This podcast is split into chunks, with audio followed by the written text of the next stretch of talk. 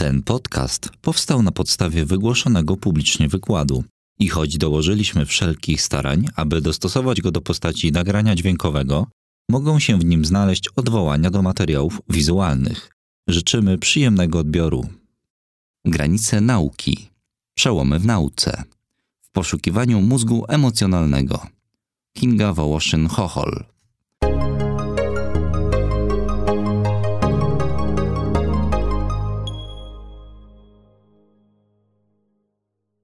Dzień dobry, witam Państwa. Bardzo się dziwię, że Państwa jest aż tak dużo, dlatego że studenci nie chcą o tym słuchać, a Państwo sami z własnej woli przychodzą wieczorem. Tym bardziej mi miło, chyba pierwszy raz będę mówić do ludzi, którzy z własnej woli przyszli. I to jest to całkiem miłe doświadczenie. Okay. Mój wykład po części będzie kontynuacją tego, o czym mówił Mateusz, ale klimat będzie zupełnie inny. Nie będę wdawać się w różne dywagacje filozoficzne, chociaż czasem postaram się nawiązać. Dobra, od czego zaczynamy? Jeżeli będziemy szukać mózgu emocjonalnego, to powinniśmy na początku zastanowić się, czym jest mózg, a raczej szybko zdefiniować, i czym jest emocja, więc to jest mózg. Ten mózg należy do doktora Mateusza Hochola. A mogą Państwo zobaczyć. W zasadzie, mówiąc ściśle, nie jest to mózg, a jest to mózgowie, bo mózg to coś, co jest pozbawione muszku, pozbawione pnia mózgu, czy jest to nieco mniej. Okay. Z czego składa się mózg? Mózg składa się z dwóch półkul, prawej i lewej, i mnóstwa połączeń. Składa się też z płatów, z czterech różnych płatów. Płata czołowego, który u ludzi przynajmniej jest największy i stanowi największą powierzchnię, płata potylicznego z tyłu, płata ciemieniowego i płata skroniowego, którym chyba najbardziej będziemy zainteresowani przez większość tego wykładu. Dobra. A czym są emocje? Tak. Szyszynka jest głębiej. Szyszynka jest strukturą podkorową. Okej, dobra. Czym są emocje? Ja tak starałam się słuchać wykładu Mateusza i poczekać na moment, kiedy on powie, czym są emocje. Sprytnie się wykręcił. Ja będę musiała to zrobić, bo jeżeli chcemy czegoś szukać w mózgu, musimy to w jakiś sposób zdefiniować. Więc tak, czym są emocje? Emocje to doświadczenie emocji, czyli ten subiektywny składnik, działaniem i pobudzeniem autonomicznym. Ok, definicja jest całkiem prosta i może być dla Państwa niesatysfakcjonująca. W pełni to zrozumiem, ale tak jest.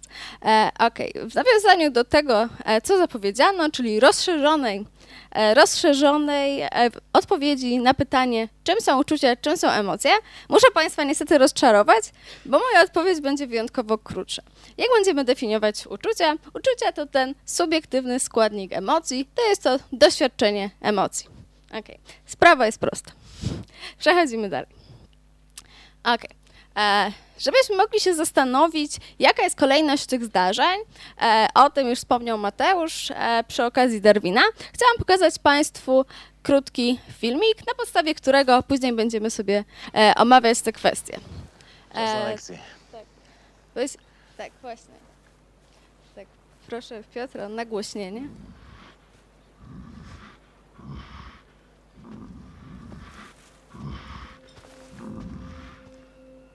Spierdalamy.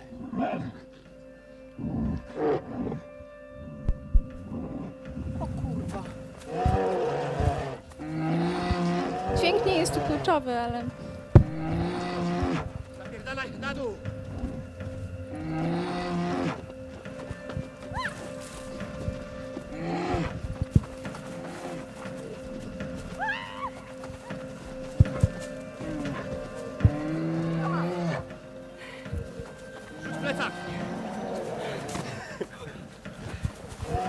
Podobno mogę podłożyć dźwięk za tego misia.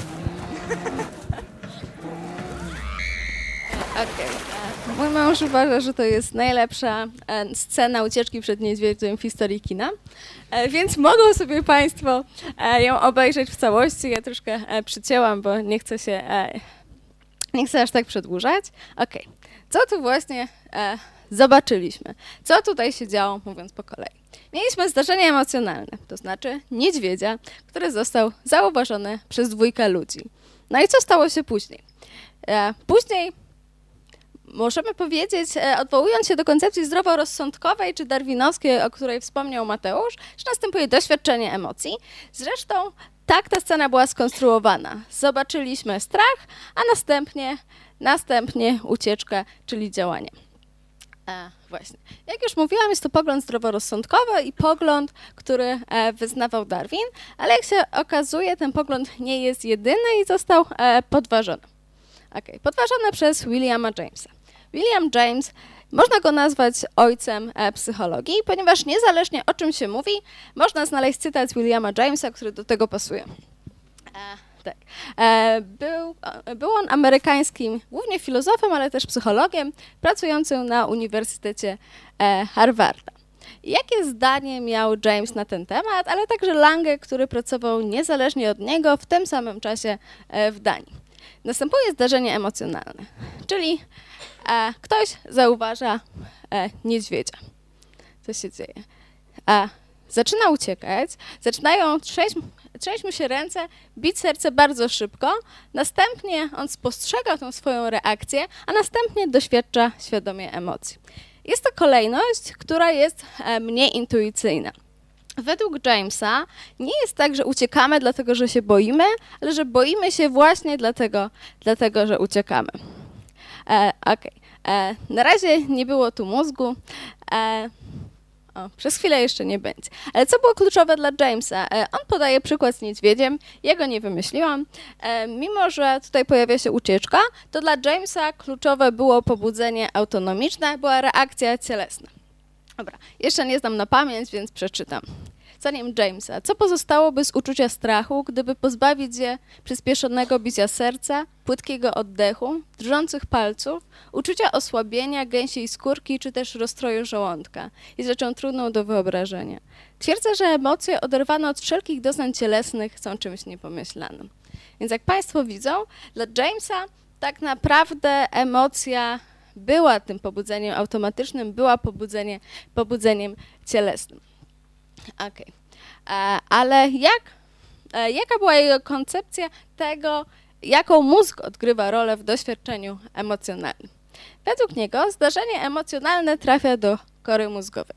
Następnie wywołuje pobudzenie autonomiczne i działanie, więc to drżenie rąk, przyspieszone bicie serca i ucieczka. Następnie wysyła informację zwrotną do kory mózgowej, w tym sensie kora mózgowa musi zauważyć te reakcje i dopiero później doświadczamy emocji. Jest to koncepcja dosyć ciekawa, szczerze mówiąc przyznam się, że nie słuchałam, jak Mateusz mówił o Kartezjuszu, ale jest to koncepcja trochę kartezjańska, w tym sensie, że James nie twierdził, że potrzebujemy jakichś specjalnych ośrodków mózgu, które są odpowiedzialne za emocje. On twierdził, że wystarczą nam obszary czuciowe, obszary sensoryczne i obszary ruchowe. Obszary czuciowe, które odbierają bodźce z otoczenia i ruchowe, które inicjują działanie, inicjują pobudzenie. Okay. Ta teoria była dosyć rewolucyjna, ale dosyć szybko pojawiły się zarzuty, głównie ze strony fizjologów i neurologów, którzy na podstawie badań, obserwacji osób z różnego rodzaju uszkodzeniami i schorzeniami zauważyli, że ona jest mało prawdopodobna z różnego względu. Po pierwsze, badania między innymi prowadzone na psach wykazały, że nawet jeżeli przetnie się rdzeń kręgowy w odcinku szyjnym albo nerw błędny, to i tak zwierzęta, psy w tym przypadku, przeżywają emocje, obserwuje się u nich ekspresję emocji. Podobnie jest w przypadku ludzi, u osób, które uległo takiemu uszkodzeniu. Tak samo u osób zupełnie sparaliżowanych, osób pozbawionych czucia w całym ciele, one też twierdzą, że doświadczają emocji. Więc tutaj już wydaje się, że ten nacisk kładzony przez Jamesa na reakcjach autonomicznych był trochę przesadny, że jednak to nie jest kluczowe, nie jest to warunek konieczny wystąpienia emocji. Po trzecie, wydawało się, że te doznania somatyczne, one występują zbyt wolno, żeby mogły być przyczyną subiektywnych uczuć, tak jak postulował to James. I kolejna sprawa to pobudzenie autonomiczne. To drżenie rąk, przyspieszone bicie serca, rozszerzenie źrenic jest mocno niespecyficzne.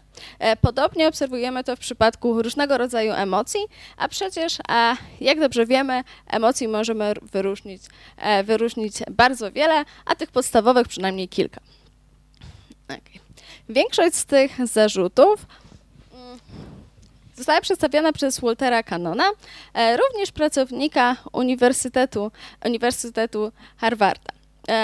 Był on fizjologiem i współpracował z Philipem Bardem, który był jego doktorantem przez pewien czas. Okay. Dobra. To nie miało być tutaj. Co oni próbowali zrobić? O ile teoria Williama Jamesa była mocno spekulatywna, on jednak był filozofem, on był psychologiem teoretycznym, miał niesamowitą intuicję i napisał wiele rzeczy, które sprawdzają się i dzisiaj, ale nie miał podejścia eksperymentalnego, nie zrobił w życiu żadnych badań. Cannon i Bard wręcz przeciwnie. Podczas współpracy z Cannonem Bard próbował wyeliminować reakcję agresji u kotów, pozbywając się kolejnych obszarów mózgowych. I okazało się, że jeżeli pozbawiono koty całej kory mózgowej, te reakcje ciągle obserwowano. Tak naprawdę nic się nie zmieniło. Obserwowano reakcję agresji, co pozwoliło na wyeliminowanie reakcji emocjonalnych, reakcji agresji, to pójście odrobinę dalej i pozbycie się podwzgórza. W ten sposób Cannon i Bard doszli do wniosku, że właśnie te obszary są kluczowe, te obszary odpowiadają za ekspresję emocji. Tak. Teraz chciałabym pokazać Państwu filmik, nie z badań Cannona i Barda wprawdzie, tylko trochę późniejszych, Waltera Hessa, który stymulował podwzgórze u kotów. I będą w stanie Państwo zauważyć reakcje kotów, u których podwzgórze jest stymulowane.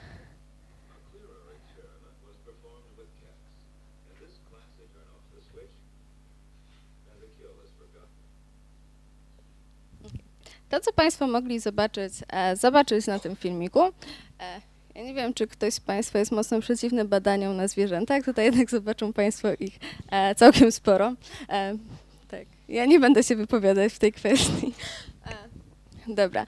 Co Państwo też widzieli, podwzgórze nie jest jednolite i zobaczono to bardzo wcześnie, że niektóre obszary podwzgórza związane są z innymi typami agresji, a inne z innymi. Dobra. Więc jaka jest koncepcja reakcji emocjonalnych Cannona i Barda? Według nich zdarzenie emocjonalne musi trafić do podwzgórza i następnie aktywuje ono działanie, doświadczenie emocji i pobudzenie autonomiczne. Jak widzą Państwo, akurat według nich te trzy reakcje były zupełnie od siebie niezależne. Okay. Tutaj bardziej dokładnie. Rzeczywiście, oni nie twierdzili, że kora mózgowa nie odgrywa żadnego znaczenia. Uważali, że być może kora mózgowa odpowiada za doświadczenie emocji. Pewnie część z Państwa sobie o tym pomyślała i takie zarzuty rzeczywiście padły w stronę Cannona i Barda, że u tych kotów, te koty niekoniecznie musiały przeżywać złość, niekoniecznie musiały przeżywać agresję, mogła to być czysta ekspresja zachowań agresywnych. Więc Cannon i Bard nie zaprzeczali, że być może to właśnie kora odpowiada za doświadczenie emocji. Dobra. Okay. Kolejny był James Papez. James Papez właśnie był kolejną osobą, która raczej badań nie robiła, ale podsumowała istniejące dane w świetny sposób i sformułował on koncepcję układu limbicznego, o którym zapewne Państwo słyszeli, jako o czymś silnie związanym z emocjami, ale jeszcze wtedy tak nie nazywanym. Nazywano to kręgiem Papeza. Zainspirował się on między innymi słynnymi ówcześnie badaniami Cannona i Barda, ale też istniejącymi danymi na temat uszkodzeń konsekwencji uszkodzeń różnych obszarów u pacjentów cierpiących na rozmaite schorzenia. Wtedy do tego układu limbicznego kręgu Papeza zaliczył hipokamp, podwzgórze, przednie jądra wzgórza, zakręt do brzęczy, no i oczywiście połączenia między nimi. Według niego był to system zamknięty. Hipokamp miał odgrywać bardzo ważną rolę, dlatego że był pierwszą strukturą w tym układzie. Jak widzą Państwo, znajduje się tu podwzgórze i zgodnie z kanonem Bardem twierdził on, że odpowiada za ekspresję emocji. Znalazł się tu zakręt obręczy. Zakręt obręczy jest strukturą, którą widzą Państwo tutaj. Widzą Państwo, że być może, ale Państwu powiem, że jest ona strukturą korową.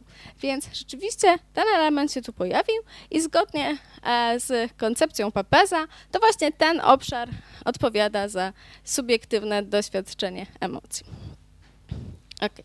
Brakuje tutaj w tym kręgu, w tym układzie, w tamtej wersji brakuje jednej rzeczy, struktury, która w większości osób kojarzy się właśnie z emocjami. Ona została dodana później. Mniej więcej w tym samym czasie, w którym tworzono tamte koncepcje, Harling Clover i Paul Bucy, naukowcy pracujący na Uniwersytecie w Chicago, przeprowadzili badania. Interesujące jest to, że ich celem było sprawdzenie wpływu substancji halucynogennych na małpy, rezusy, ale odkryli coś zupełnie innego. W tym celu, akurat nie do końca wiem, czemu musieli to robić, chcąc badać wpływ substancji halucynogennych, ale usunęli obydwa płaty skroniowe, czyli właśnie te, o których mówiłam Państwu na początku, że głównie będziemy rozmawiać, usunęli u trzech samiczek rezusów. I co się stało? Efekt był niesamowicie ciekawy. Nazwali oni to ślepotą psychiczną. Czemu? Bo małpy te przestały w pewnym sensie rozróżniać obiekty. To znaczy rozróżniać obiekty, ale jeżeli chodzi o trzy ważne kwestie. Nie rozróżniały obiektów, nie rozpoznawały tych, których trzeba się bać, tych, wobec których należy zachować się agresywnie, też obiektów do jedzenia, a także potencjalnych partnerów seksualnych. Taką nazwali to ślepotą psychiczną. Te małpy, mimo że stawały się bardziej aktywne, eksplorowały intensywnie środowisko, miały nasiloną aktywność seksualną, to stały się niezwykle uległe przez to, że nie wykazywały agresji i zaczynały zachowywać się bardzo niebezpiecznie, ponieważ przestały odczuwać lęk przed rzeczami, które w jawny sposób im zagrażały. Autorzy pisali, że jedna z tych małp, kiedy pokazano jej syczącego węża, podeszła do niego i zaczęła go lizać. Normalnie małpy oczywiście instynktownie tego nie robią, boją się węży i uciekają przed wężami. Okay. Między innymi dlatego, już w kolejnej koncepcji układu limbicznego ciało migdałowate się pojawiło. Tak naprawdę większość struktur tutaj wymienionych pochodzi z kręgu Papeza, ale pojawiły się dwie dodatkowe. Oprócz tego teoria Paula MacLeana jest niezwykle ciekawa. Później może Państwo zobaczą czemu. I mocno związana ze światopoglądem tamtych czasów. MacLean twierdził, że mózg człowieka tak naprawdę składa się z trzech osobnych mózgów. Te mózgi powstawały w toku ewolucji. Na początku powstał mózg gadzi, czyli pień mózgu. Ten mózg odpowiada za najbardziej prymitywne formy, odpowiada za instynkty i tak zwane zachowania stereotypowe, czyli te automatyczne. Następnie powstał mózg paleossaków, czyli układ limbiczny. Ten, który odpowiada za reakcje emocjonalne, odpowiada też za odżywianie, reprodukcję i opiekę nad młodymi. I miał być to układ, który w największym stopniu przyczynia się do przetrwania jednostki i przetrwania gatunku. Ostatni w kolejności, najmłodszy ewolucyjnie, miał być mózg naossaków, czyli kora nowa. Widzą ją Państwo na samej górze. To tutaj miał się mieścić rozsądek, Tutaj rozumowanie, planowanie, rozwiązywanie problemu. No właśnie, stąd miał pochodzić głos rozsądku. To, co zanotowałam, Mateusz mówił, że według Demokryta rozum mieści się w głowie, a gniew, czyli emocje, w sercu. Jak widzą Państwo, ten podział ciągle istnieje, ale już na poziomie mózgu. Rozsądek mieści się wyżej, w nowszych strukturach, a emocje w strukturach niższych. Co jest tu ciekawe, według MacLeana, właśnie, każdy z tych mózgów nie ulega zmianie. Po wykształceniu mózgu Gage'ego on pozostawał w identycznej formie, więc zgodnie z nim, zgodnie z tą koncepcją mamy mózg Gadzi taki jak powstał i taki, jaki jest u gadów. Następnie, zupełnie niezależnie od mózgu Gadziego, ale na nim była bardziej złożona struktura układu limbicznego, a na samym końcu, tylko u tych wybranych, mózg noossaków. One, zdaniem MacLeana, nie były ze sobą połączone, tak zupełnie, więc prowadziło to do różnych problemów. Między innymi do konfliktów, które powstawały czasem między rozsądkiem a różnymi popędami czy instynktami.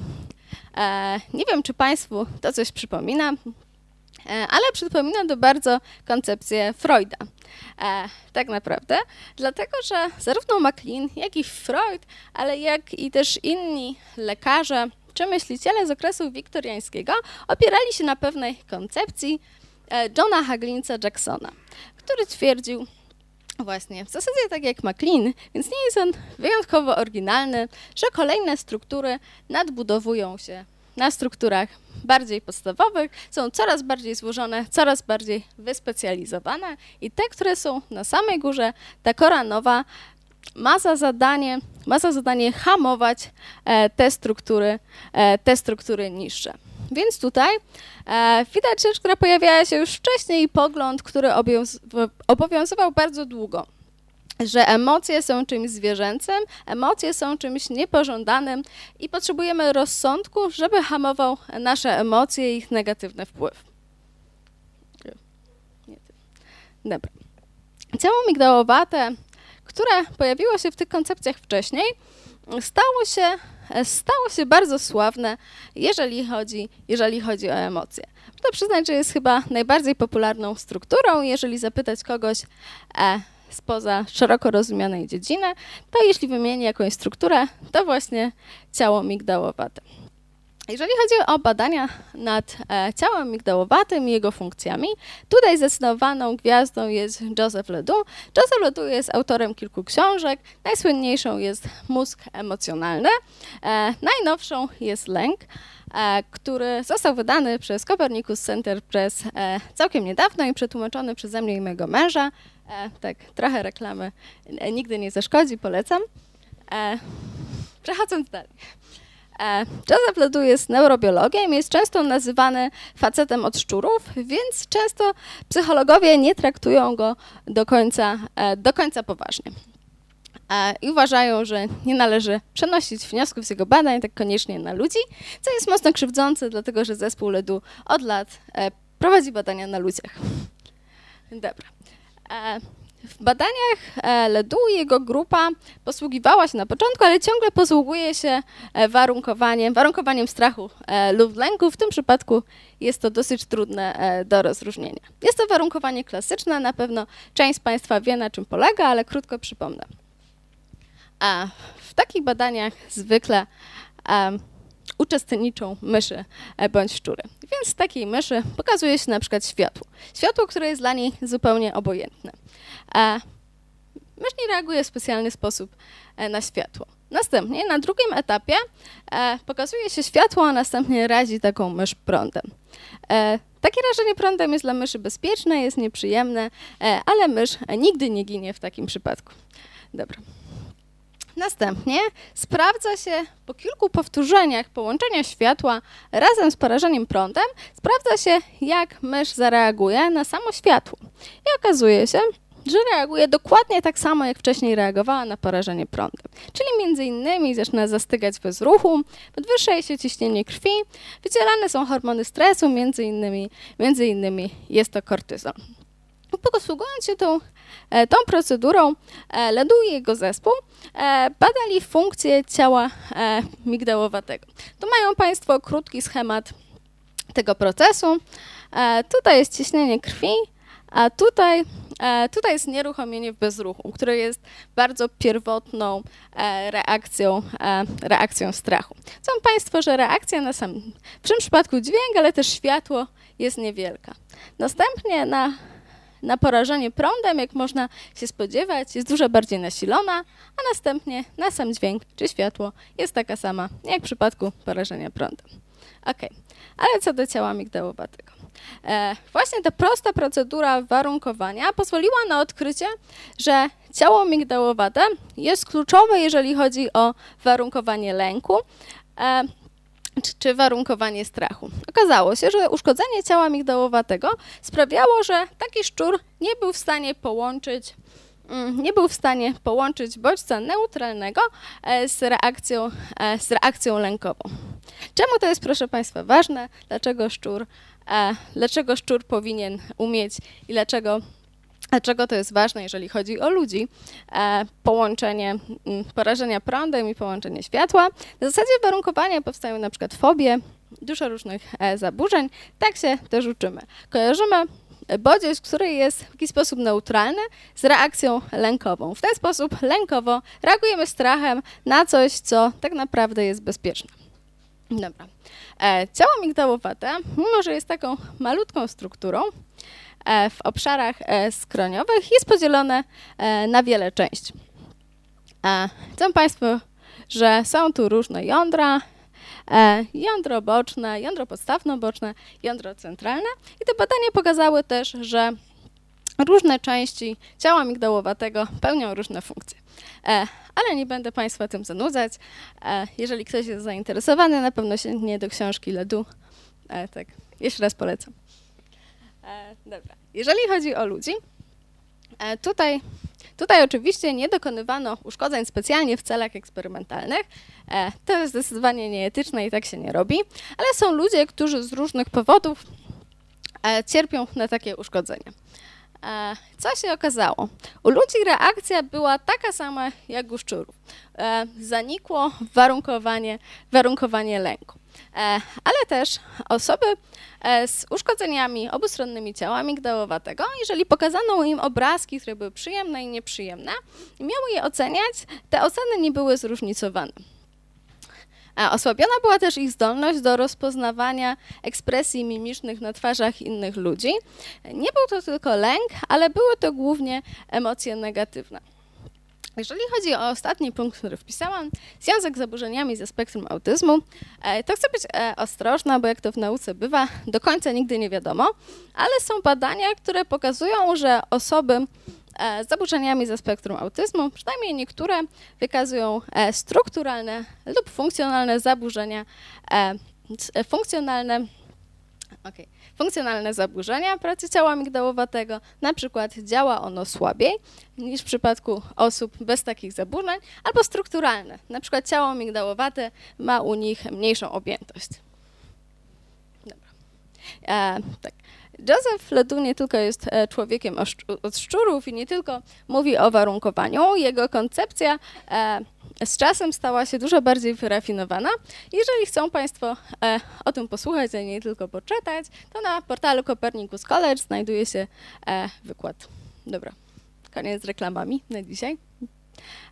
Okay. Mówiliśmy do tej pory głównie o strukturach podkorowych. Jeżeli wspomniana została kora mózgowa, to tylko w kontekście tworzenia subiektywnego doświadczenia emocjonalnego. Ale to nie do końca jest prawda. Teraz zajmiemy się głównie płatem czołowym, czyli tym, który był przez długi czas uważany za siedlisko rozumu i racjonalności. Jest w obszarach skroniowych. Okay.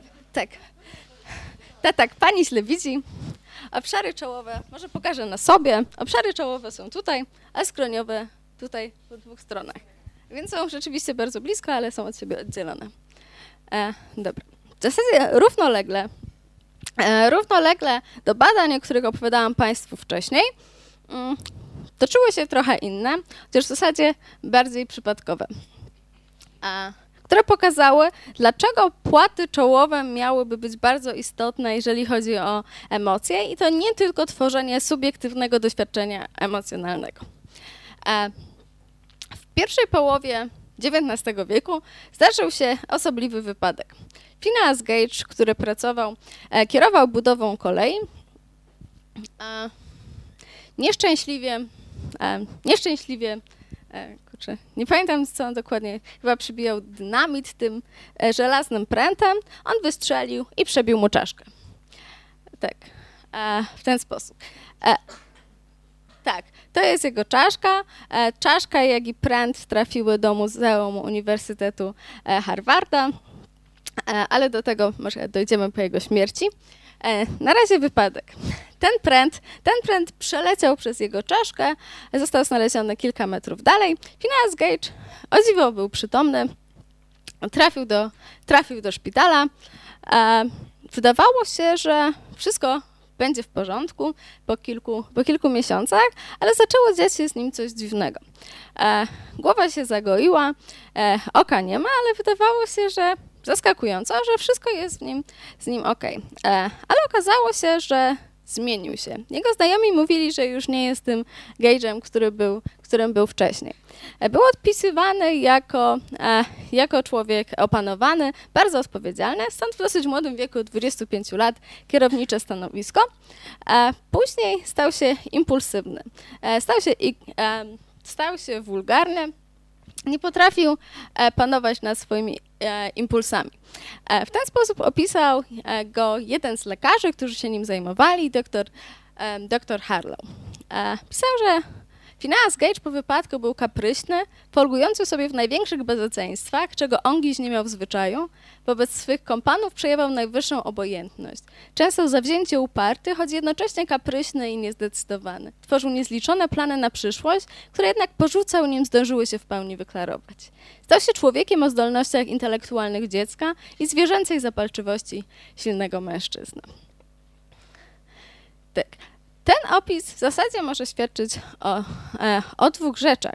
Mógł być zgodny z teorią MacLeana o tym, że to kora mózgowa w przypadku płaty czołowej hamują te destrukcyjne, negatywne, zwierzęce reakcje emocjonalne, ale nie do końca. W przypadku Gage'a, ale też w innych przypadkach z uszkodzeniami w płatach czołowych pacjenci nie tylko stają się bardziej agresywni i rozhamowani, ale też mocno obojętni i apatyczni. Okay.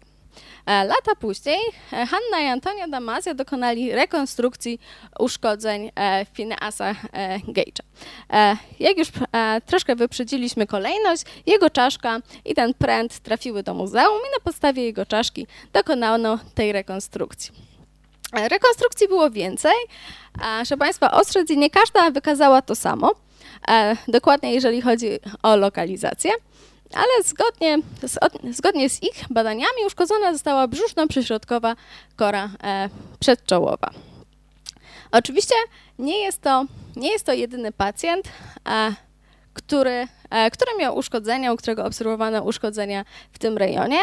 Już nie zdarzył się tak spektakularny wypadek, ale pojawił się współczesny Phineas Gage. Współczesny Phineas Gage miał guza mózgu w okolicach brzuszno-przyśrodkowej kory przedczołowej. Guz został wycięty. Tak, chciałam zapytać tylko, ile mam czasu, bo mogę powiedzieć krótką wersję historii i długą wersję historii. To opowiem długą wersję historii. Dobra. Co się stało z Elliotem? Operacja się udała, operacja się udała i pacjent przeżył.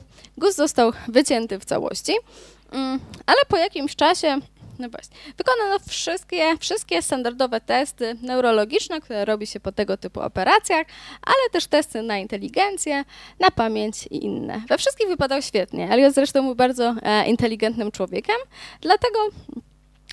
dlatego stwierdzono, że nie poniósł żadnego uszczerbku na zdrowiu w wyniku tej operacji. Ale jego życie Potoczyło się podobnie jak życie Gage'a, znaczy zmienił się. Mówiono, że jego osobowość się zmieniła, też stał się bardziej impulsywny, stał się nieodpowiedzialny, nie potrafił dotrzymywać słowa, realizować swoich planów. Jego życie zupełnie się posypało, rozstał się z żoną, nie mógł utrzymać żadnej pracy. Wcześniej był biznesmenem, bardzo szybko stracił wszystkie swoje pieniądze, więc jego życie legło w gruzach. Nie miał za co żyć, zgłosił się ponownie do lekarza, ale znowu stwierdzono, że operacja nie wywarła żadnego wpływu na jego życie, na jego funkcjonowanie, dlatego odmówiono mu przyznania renty. W zasadzie to był główny powód, dla którego Eliot trafił do Damasio. Damasio przeprowadził wszystkie testy przeprowadzone wcześniej i rzeczywiście Eliot wypadał w nich świetnie.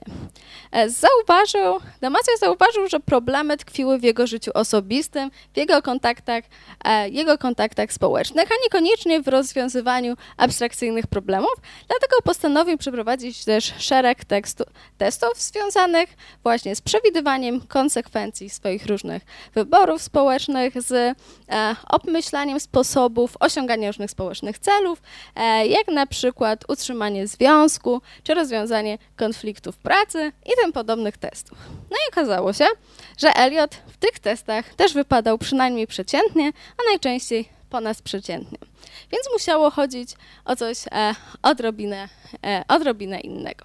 Jak się Państwo mogą domyślić, musiało chodzić o emocje. Dobra. Co zrobił? Dobra. Tak. Co zrobił Damasio po przeprowadzeniu wszystkich testów, o których Państwu opowiedziałam? Przeprowadził badania trochę inne. Postanowił zacząć od tego, co robiono też w przypadku pacjentów z uszkodzeniem ciała migdałowatego. Po prostu pokazywał Eliotowi różnego rodzaju obrazki neutralne i obrazki emocjonalne, takie, które wzbudzają emocje, na przykład wzbudzają strach, pokazują niebezpieczne zwierzęta czy rany, ale też na przykład obrazki erotyczne. Dobra. Mierzył reakcję skórno-galwaniczną. Reakcja skórno-galwaniczna pokazuje nam poziom przewodności skóry. Mechanizm jest całkiem prosty. Jeżeli odczuwamy emocje, zaczynamy się pocić i wtedy przewodność naszej skóry wzrasta. To jest informacja o pobudzeniu. Na tym wykresie widzą Państwo reakcje osób z grupy kontrolnej, osób zupełnie zdrowych i reakcje pacjentów z uszkodzeniami brzuszno-przyśrodkowej kory przedczołowej. E oznaczone są emocjonalne bodźce, a N bodźce neutralne. Widzą Państwo, że u osób z grupy kontrolnej obserwuje się reakcje na różne bodźce, szczególnie na bodźce emocjonalne. Tu są bodźce neutralne. Widzą też Państwo, że u pacjentów, w tym u Eliota, reakcji żadnych nie ma, ani na neutralne, ani na bodźce emocjonalne. Była to pierwsza wskazówka dla Damasio, że pacjenci mają problem z przetwarzaniem jakiegoś materiału emocjonalnego. Ale kluczowe w tych problemach były kłopoty z podejmowaniem decyzji, ale decyzji specyficznych, bo decyzji życiowych, decyzji, które są dosyć złożone, w sytuacjach, które mają wiele możliwych rozwiązań i trudne do przewidzenia konsekwencje. Dlatego zespół Damasio przygotował dosyć specyficzne zadanie, nazywane zadaniem hazardowym, czy Iowa Gambling Task. Oprócz tego, że było ono karciane, ta grupa Damasio postanowiła być niekonwencjonalna i jedno z pomieszczeń laboratorium zamienili w kasyno. Na czym polegała gra? Osoby badane miały wyciągać po jednej karcie z każdej stali. Tak naprawdę wiedziały niewiele. Osoby badane wiedziały tylko, że karty będą wiązać się z pewnymi nagrodami o różnej wysokości, ale będą wiązać się też z różnymi karami przy okazji. Nie wiedziały nawet, ile kart będą wyciągać. Ja Państwu powiem, że to zawsze jest 100. Dobra. Zadanie było skonstruowane tak, że zawsze dwie stali były tak zwanymi taliami bezpiecznymi, a dwie taliami ryzykownymi. Dlaczego? Talie bezpieczne wiązały się z mniejszą nagrodą $50, ale też zdecydowanie mniejszą karą. Także ostatecznie po 10 kartach wychodziło się zawsze na plus. Natomiast dwie ryzykowne karty wiązały się z dwukrotnie wyższymi nagrodami, $100, ale też naprawdę ze znacznie większymi karami, także ostatecznie wychodziło się na minus. Jak mogą to Państwo przewidzieć? Żadna z osób badanych, ani zdrowych, ani chorych, nie wie, która z talii jest korzystna, więc na początku wszyscy z niej konsekwentnie wyciągają karty z wszystkich stali. Mają takie zachowania eksploracyjne. Następnie wszyscy z nich zaczynają częściej wybierać karty stali A i B, aż nie natrafią kilkukrotnie na karę. Wtedy zachowanie zaczyna się różnicować.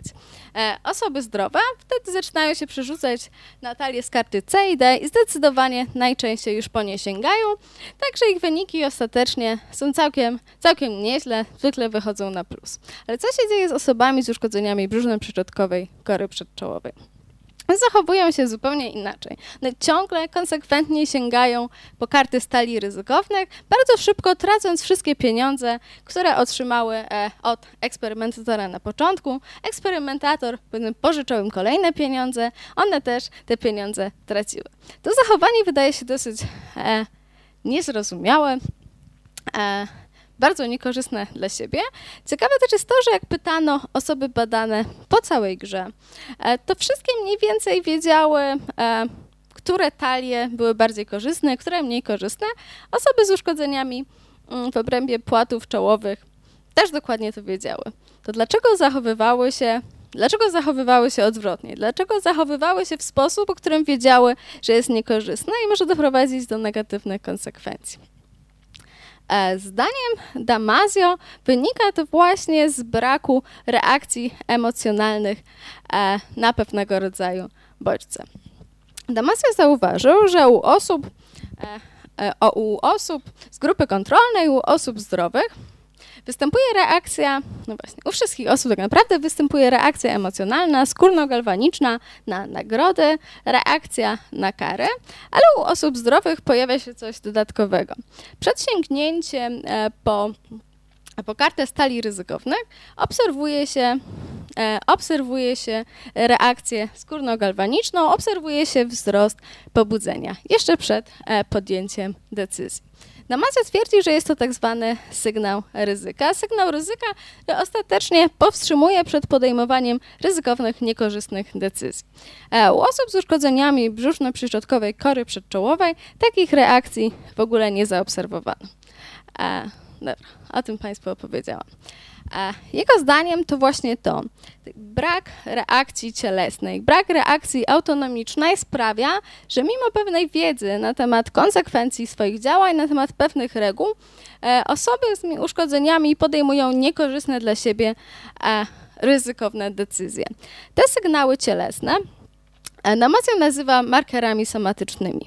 Są to właśnie, jak opisuje, takie trzewne uczucia, które pomagają nam podejmować decyzje. Widzą Państwo, że jest to coś zgoła przeciwnego do tego, co uważano wcześniej. Zaczęto uważać bardziej współcześnie, że emocje nie przeszkadzają nam w życiu, nie sprawiają, że zachowujemy się nieodpowiedzialnie, nieodpowiednio, a rozum i rozsądek powinny je w jakiś sposób hamować. Uważa się właśnie, że w pewnych sytuacjach rozumowanie na chłodno i rozsądek nie są wystarczające, że są pewne sytuacje, właśnie sytuacje w życiu osobistym i społecznym, które są zdecydowanie zbyt skomplikowane, żeby robić rachunek zysków i strat, następnie je porównywać i wybierać. Po to są właśnie markery somatyczne, które miały być tymi odczuciami, które dokonują za nas wstępnej selekcji, które sprawiają, że mamy dużo mniejszy wybór dostępnych opcji. Pewnie Państwo doświadczyli czegoś takiego, jeżeli spotykają się Państwo z sytuacją, która jest w jakiś sposób trudna, czują Państwo ucisk w żołądku lub pewne pobudzenie. O to właśnie chodzi, chociaż Jego zdaniem niekoniecznie musi tak być. Jeżeli taka sytuacja powtarza się wystarczająco często, to markery somatyczne pomijają ciało i działają tylko w obrębie samego mózgu. Dobra, myślałam, że zajmie to trochę dłużej, ale chciałam jeszcze to trochę podsumować. Wprawdzie wszystko jest oparte na badaniach, ale widzą Państwo mocny związek wyników i koncepcji ze światopoglądem. Widzieli Państwo, że właśnie. Na początku koncentrowano się na regionach, które są ewolucyjnie starsze, które są podkorowe, dlatego że właśnie uważano i badacze, jak i społeczeństwo było przekonane, że emocje są zwierzęce, a rozum związany z innymi strukturami jest tym, co czyni nas ludźmi. Później w miarę rozwoju właśnie, w miarę akceptacji teorii ewolucji i zrozumienia, że bycie zwierzęciem to nic złego, chociaż niektórzy jeszcze się z tym nie pogodzili, ale tak, jak dla mnie bycie częścią tego królestwa jest czymś niesamowitym i pozytywnym. Zaczęto intensywne badania nad rolą obszarów korowych, zwłaszcza obszarów przedczołowych, które są uważane za coś, co jest wybitnie ludzkie, bo u nas jest najlepiej rozwinięte. I praktycznie nikt już nie twierdzi, że istnieje silny podział między tym, co rozsądne, między poznaniem, a między emocjami. To jest teraz dominujący pogląd. I to pokazują wszystkie badania, że te dwa aspekty tak głęboko się przenikają, że często nie sposób ich od siebie oddzielić, a emocje są czymś, co nam w życiu pomaga, a nie co powinniśmy hamować i co jest dla nas niekorzystne. Okej, dziękuję Państwu bardzo.